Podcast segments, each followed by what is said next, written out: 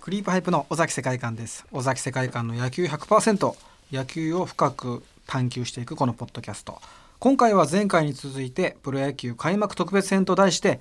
時間を拡大してたっぷりと野球を語っていきたいと思います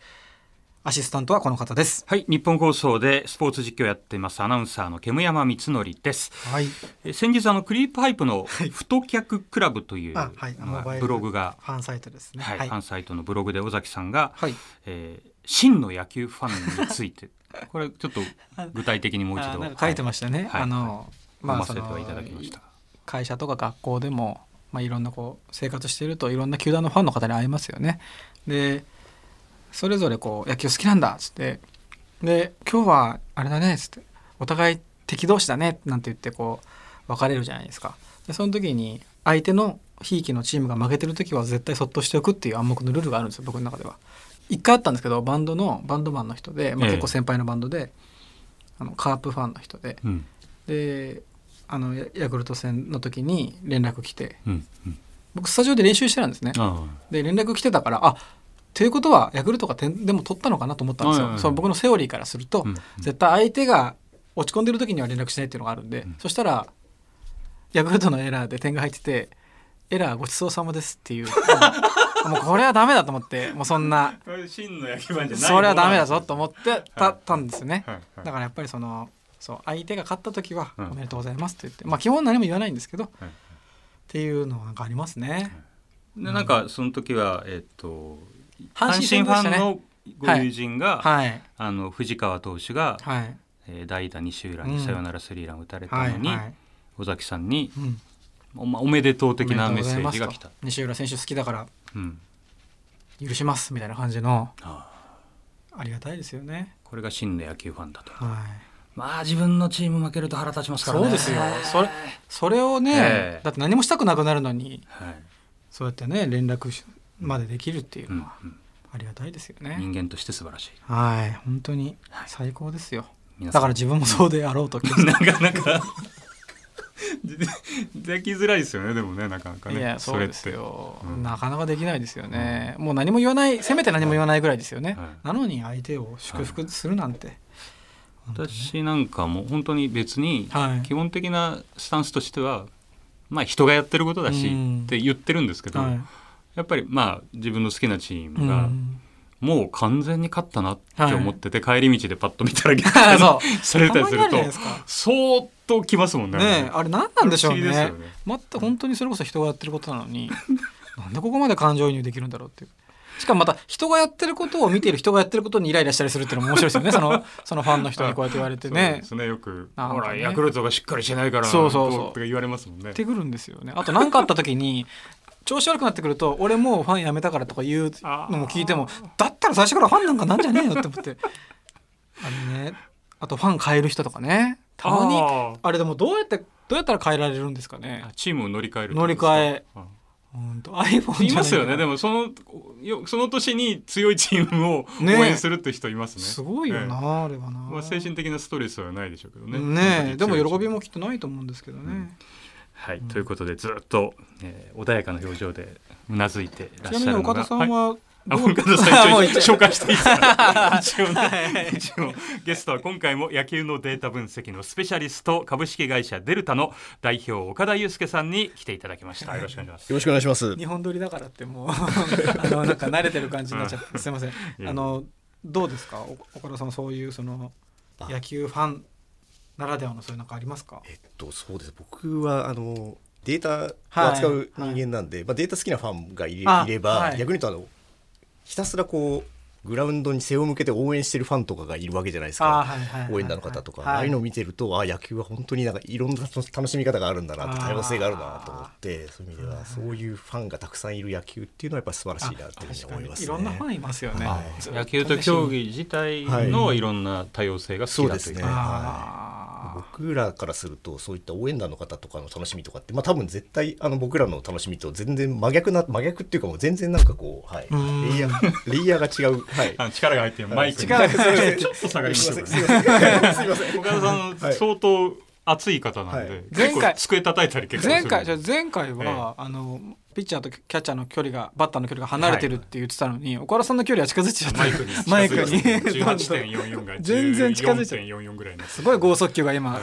電波に乗っ大丈夫てです大丈夫ですすいません、えー岡田さんにはシーズン1でいろんな野球のセオリーについてデータで検証してもらいましたが、えー送りバントが有効かどうかねえやって面白いいで今回もねちょっと気になるデータを持ってきていただきました、こちらです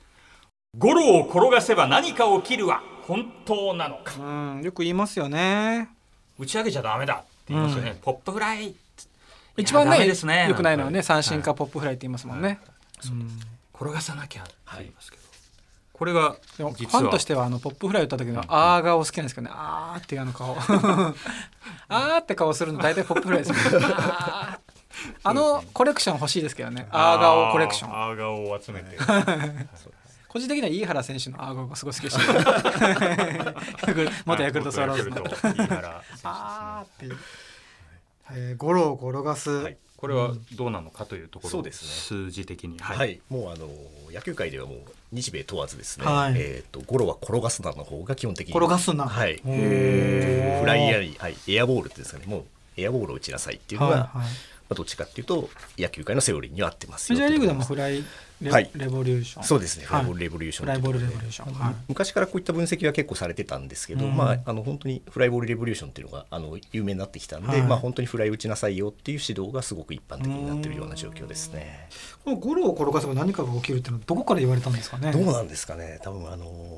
ーまあ、僕らのレベルだと、多分、はいまああのアマチュア野球だったりとあ草か、野球とかだとエラーがあるからはい、そうですってねことかっていうのは一つあるのかなでもやっぱりその守備も、も、はい、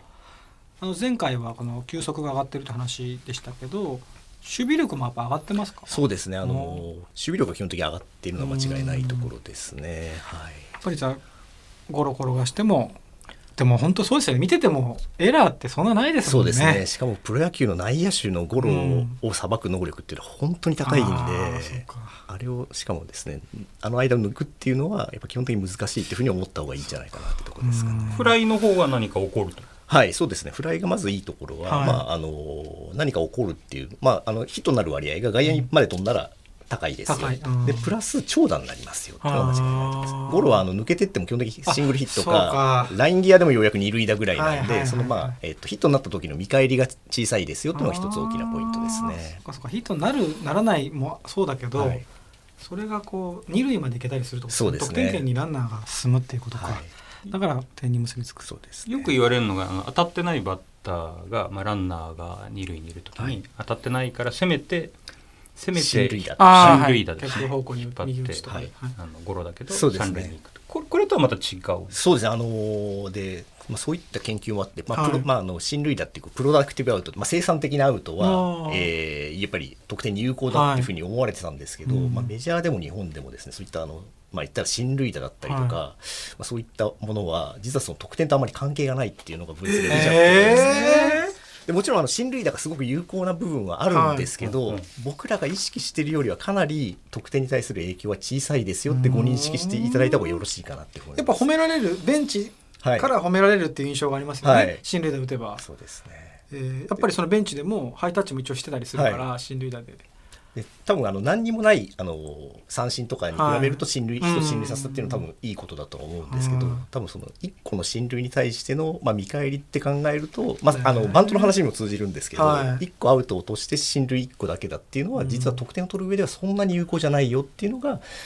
あのデータ分析のでまあ、結果三ですね振とかはい尾崎さんが言ってた、ああ顔のポはいップフライとかは、よりはゴロがいいけそうですど、うねんそれよりも普通,、まあ、普通のフライというか、ははないよりはいいってことですよねそうですねシングルの方がねゼロに比べるといいんですけど、はいはいただその一番いい結果に比べるとかなりこの差がありますよっていうんで、まあ、その基本的に最あのいい結果の方を求めていく方が、アプローチの方が基本的に得点には影響が多いんじゃないかってあいうとふあうにの思送りバントではいの指示が出てて、はい何回か失敗してヒッティングに切り替えてヒットを打っはたいっていう場面の時に、はいベンチからはちゃんとバント成功させてた方が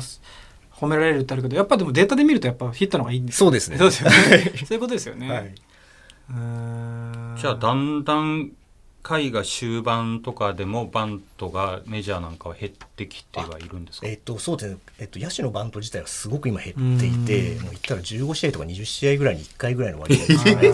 バントが。本当ですはい、ぐらいもうバント自体がもう少なくなってはいるんですね。で、まあ、さあの先ほど話したみたいにあのフライを打ちなさいっていう方,、方法なんで、まあ、言ったら意図的に逆にゴロを打たせられた方がはい負けっていうところなんですね。あーでしかも向こうはシフトをしてるんではいそのバッターがゴロを打つ傾向があるんあーでよりそのゴロを打ったらあの大体アウトになっちゃいますよっていうような状況なんであー基本的にフライを打ちましょうよっていうような流れになってますね。岡田さんに持ってきていただいたデータではい興味深いのがこの表なんですけど、そうですねこれなんていう表になるんですかこれあの得点期待値表っていうものになるんですけへどーこれアウトカウント、みまあ、0アウト1アウはトい2アウトの3つと、まあ、その走者状況ですね大体野球は24のあの状況の連続になるんですけうんど、まあ、この状況から見積もられるですね平均的な得点が、うんはい、これあの野球見てる際もですねこれ見ていただければいいんですけど大体今、あーはい、しノーアウトランナーなしであこの人はいヒット打ったから得点がこんぐらい上がったんだっていうふうあにー見てもらえるこれでとも。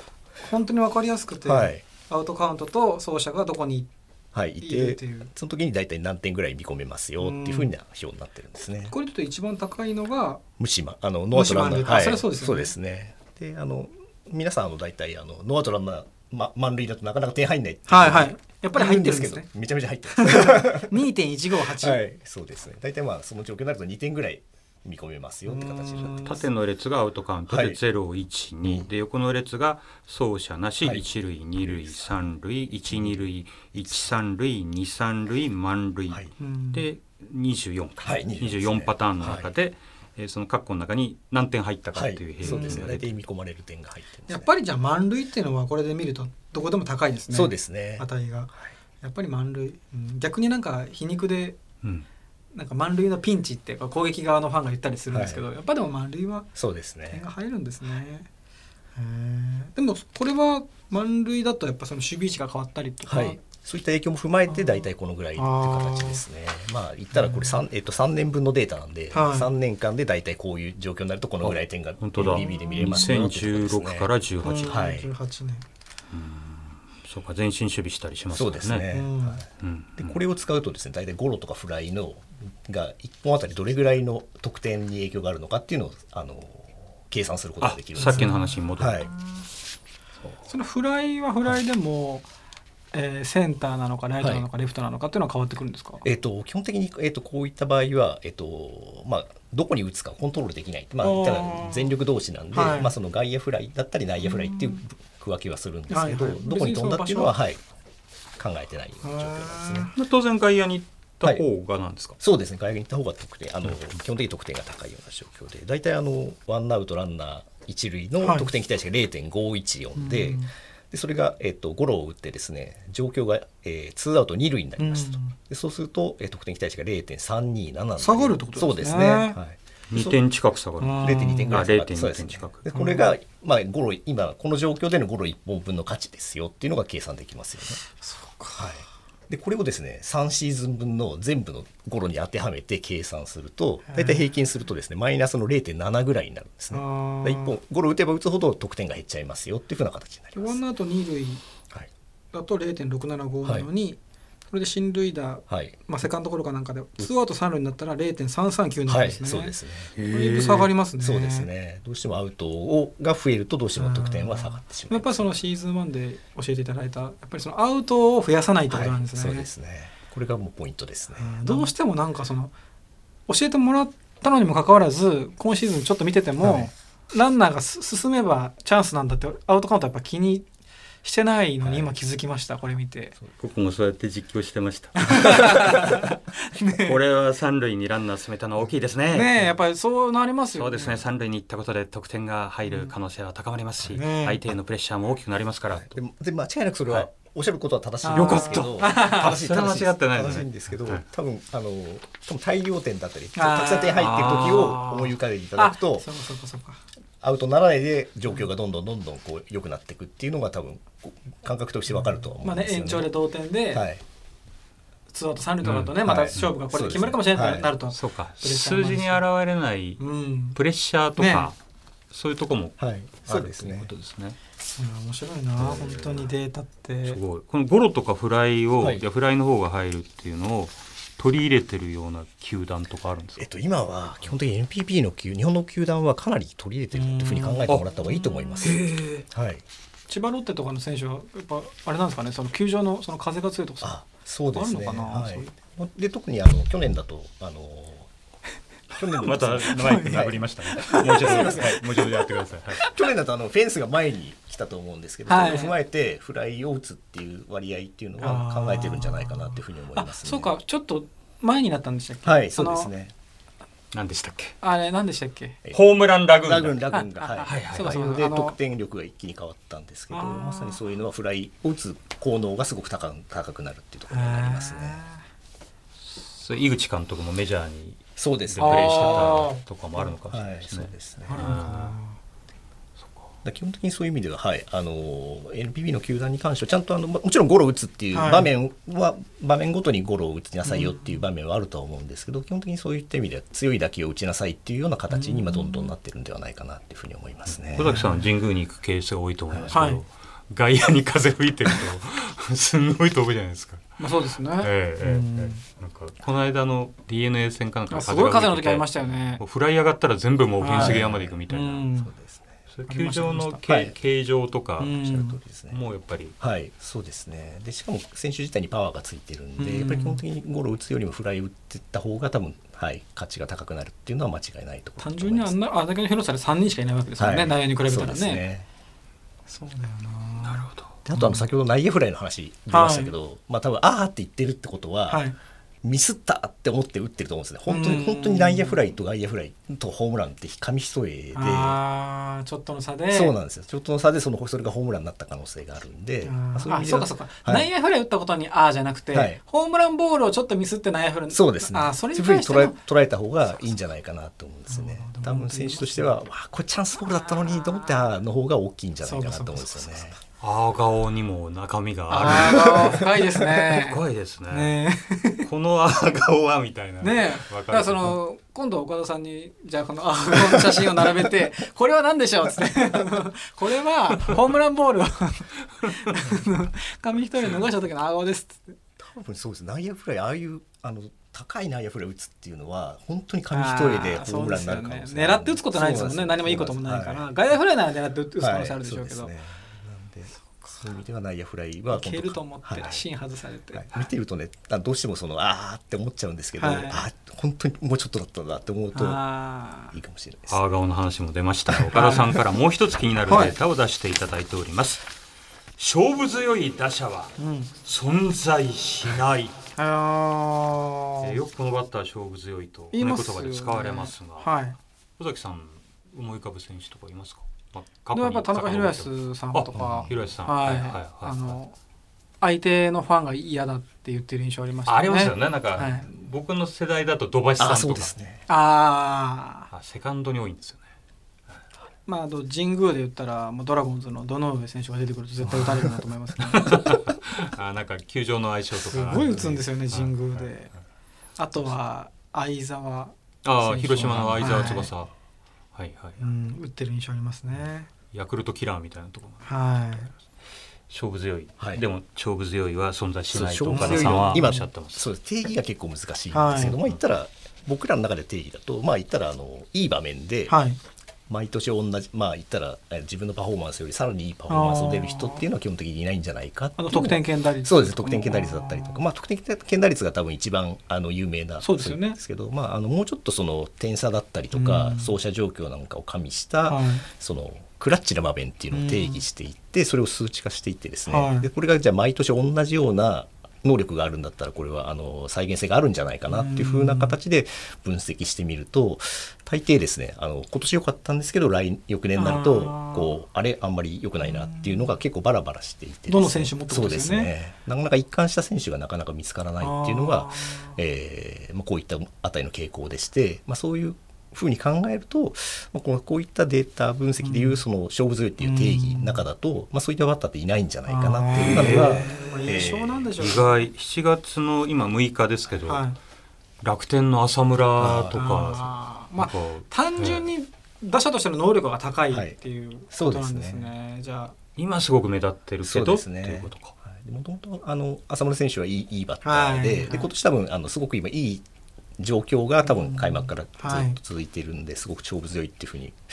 見れるんですけど、うんただそれが、えー、と今年の終わりだったりとか来年にも同じような状況が続くのかっていうと多分それは怪しいんじゃないかなうんもともと能力があるんでそういうタイミングがあるかと思うんですがそれが一貫して続くかどうかっていうのはまた別の話だろうっていうでもと能力があったらそうなる可能性が高いってことですよねそそうですねの調子が、はいあの勝負強いと思われる可能性が高い、しかも今みたいにこういい場面でたくさん打ってるとあ今年の朝からうんあの勝負強いよねっていうふうに感じるのは普通だと思うんですよね。あとあのなんとなく野球好きだけど最初から最後までその1試合を見てるわけじゃない人が、あちょっとこう家帰ってプロ野球ニュースやってるって見た時に勝負打点とか上げてるとなんか印象あこの人今調子いいんだってなりますもんねそうですね毎回取り上げられてたりすると、まあ勝利打点ってやっぱ勝り利打点はいはいはいはねはいなんかそんな、そうですね、じゃあ勝利打点がすごい人は慣らしていくとはい意外とそんなに毎年勝利打点で上位に来てるわけじゃないですよ、はいそうですね。でももちろんその勝利打点も踏まえてそういった、ははいい、値っていうのが、まあ、実はこうランダムだったりとか、他の要素の方が影響が大きいんじゃないかなっていうふうに考えられる。ねペそうですペねメマさん今度からあのここは勝勝負負強強いいと言われてましたけどそうでもないらしいですなんかなんかいやらしいバッターが打席に入りましたねって言って、えでも返し果たして実は鳴らすといやらしくないらしいです よそんなことですね数字的に言うとすみませんあのもうなんかそう中誰が中継のはい誰が言ったのっつってあのデルタの岡田さ大切な方がん怒られちゃうんでただ,、まあ、ただ今ホットなのは間違いないとは思うんでうんただそれがその能力によるものじゃなくて、はいまあ、そういったあの巡り合わせで起きているものだよっていう捉えた上で見てもらった野方球がの神様の贈り物ってことですね、はいじゃあそうですねの勝負強さっていうのはよくでも尾崎さんはあのね僕たちの人生と野球とすごい例える んで、バンドとかでもここ勝負っていうとこで、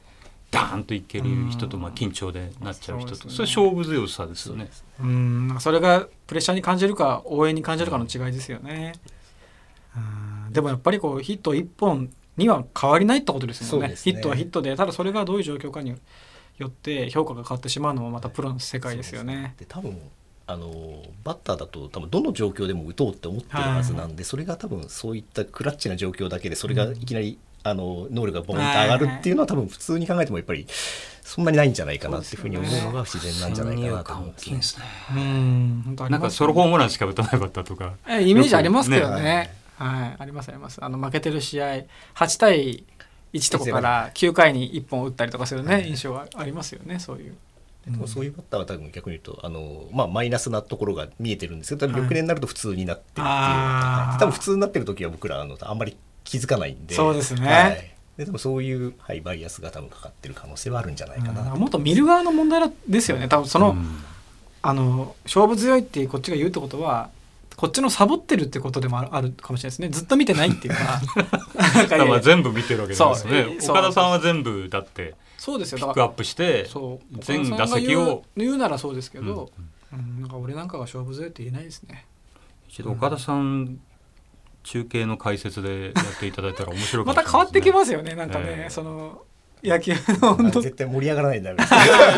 でもそれはそれでい面白いようなゲーム、ねたなんかそういう日があっても面白いかもしれないですね。うんここ最近の勝負強い率が上がってますとかって表現になるんですかね、そうですね、はいまあ、これでいい場面で打ってるのは間違いないんでですけども岡田さん解はい説になったら、あのバンって当たっちゃうからダメ ですよマイクにすいませんあマイクはすいませんあの頭にかぶるマイクにした方がいいと思いますね今こう置いてあるこうマイいクなうんであのこういう口の横から出てくるタイプのマイクで、はいはい身を乗り出すからマイク今日3回ぐらいの殴ってますけどすいませんうんいや大丈夫です面白い本当にデータってそうか思い込みが全部覆されていくないやでもあの見てる方がでもその違いを感じるっていうのはすごく大切あーででその違いに対してどういう見解を出すかっていうのが僕らの仕事でしあかあそうないかんでその見てる人のある意味こう先入観がないとはいデータが生きてこないってそこうとでですすよねおっね。しゃる通りで確かにそうだよなただデータだけ出てたらなるほどって思うことしかできないけど、うんあそうなんだ意外とこういうことなんだっていうねその差がないと、そう前回岡田さんに出ていただいた時に、あの野手が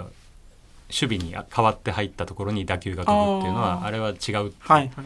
どうしても納得いかない です喋るたびに言ってる気がするんですようんありました今シーズンそんな場面いやもうすでに僕自身はねなかったんですけど、はいあそうか僕自身がないってことはそうないかのかないことは印象に残ってないそうで,、ですも人が喋っててそこにやっぱり変わったところに飛びましたって人が実況してるのを聞いたのは印象にあるから、あ分かった今納得した、うん、もう4試合喋ってるけど1回もそういう実況してないですか4試合の中ああそうだそうだ納得しましたすいません納得しましたなんか今岡田さんが新しく取ってるデータとかってあるんですかその、えー、無観客もちろんそうですけど、まあ、そうですね今だと,、えー、と新しく取ってるデータっていうところで、まあ、キャッチャーがどこに投げてるかみたいなデータをちょっと最近取るようにはしてキャッチャーがどこにまあ、盗塁された時に取ってからセカンドまで投げるかだったりとか、はいはい、セカンド投げた時にこう、えーと、とどこのゾーンにまあ言ったらドンピシャで投げてるのかちょっと下,、はい、下の方でタッチしやすいように投げてるのかそ、ね,はい、それってそのショートだったりセカンドの野手とのある程度のなんかあるんですかねそうですねあのー、そういうのも興味深いですね多分タッチが上手とかそういうのもちゃんと取っていくと、はいはい、タッチが上手とか、はいっていうのは出てくるんじゃないかなとまた怪我にもつながったりしますもんねおっしゃる通りですねそのセカンド、はい、ショートのそういうところのはいちょっと皆さんが気になるようなデータをたくさん取れていくといいなというふうに思ってるんですけどよくねここしかないところに投げましたあねありますその、はい、ここしかないってどこなんだろうっていうのね、はい、そうそうベース入ってタッチする、はい、まさにタッチするとこのグラブにビシャッて入ると、ね、ビタッて入る見てても気持ちいいですけどねあれ、いやそういうのができるとねいいんですけどね、今だからピッチャーはどこに構えてどこに投げてるっていうのは取ってるんですけど、キャッチャーはそうです構えてるところはなかなか難しいんで、今なかなか取れてないですけど、そういうまあ細かい、まあ、人でしか取れないデータをまあなるべく取れるような形にはしてます、ね、あそうですねあ、はい、それ今今の言葉はすごくなんか響きました人でしか取れないデータっていうのはいいですね。ねいいですよねコンピューター万能と言われてる時代ですけど、ね、やっぱ人が先にあるというね本当そうですよそれを伝えるのも人ですからね人が何かの数字に注目しないことには、うん、そこを調べるってことも生まれない、うんうん、そうですねだからやっぱりこれからどんどん偏見で見ていきましょう野球をね僕らは思いっきり偏見で、それでいいんですね思い込みで喋って、岡田さんにえー、実はこうなんだっていうねそれはそれで面白いし、はい、でも結局簡単には治らないってことも分かりました今シーズンであれだけ教えてもら,うん、もらってそうですね前回あれだけ教えてもらった のに全く飛んでましたね、はい、神頼みで、はい、なんかこうなるはずだって思っちゃいますから、じゃあ次回は無観客あるいはまあ5,000人ぐらい少ない中での何かデータが出てきた時に、はい、えー、岡田祐介さんにはいぜひ祐介祭りを、えー、祐介祭りをお願いします、えー、来ていただきたいというふうに思っております。ありがとうございます。はい、ということで、えー、データ分析の専門家、スペシャリスト、株式会社デルタの代表、岡田祐介さん、今日はマイクを殴りながら盛り上がってやっていただきました。 ありがとうございました。ありがとうございました。さあ、エンディングということで、えー、プロ野球は、はい、日本放送で聞いていただきたいと思います。そして、ポッドキャスト、はい、えー、次回はシーズン4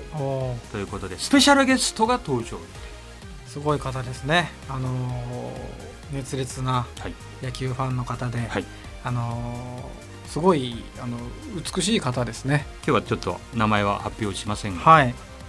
が来てくれる来ていただけますので、はい、楽しみにしていてください、皆さん。はい、はいえー、ということで、クリープハイプ尾崎世界観と日本放送、煙山光則でした。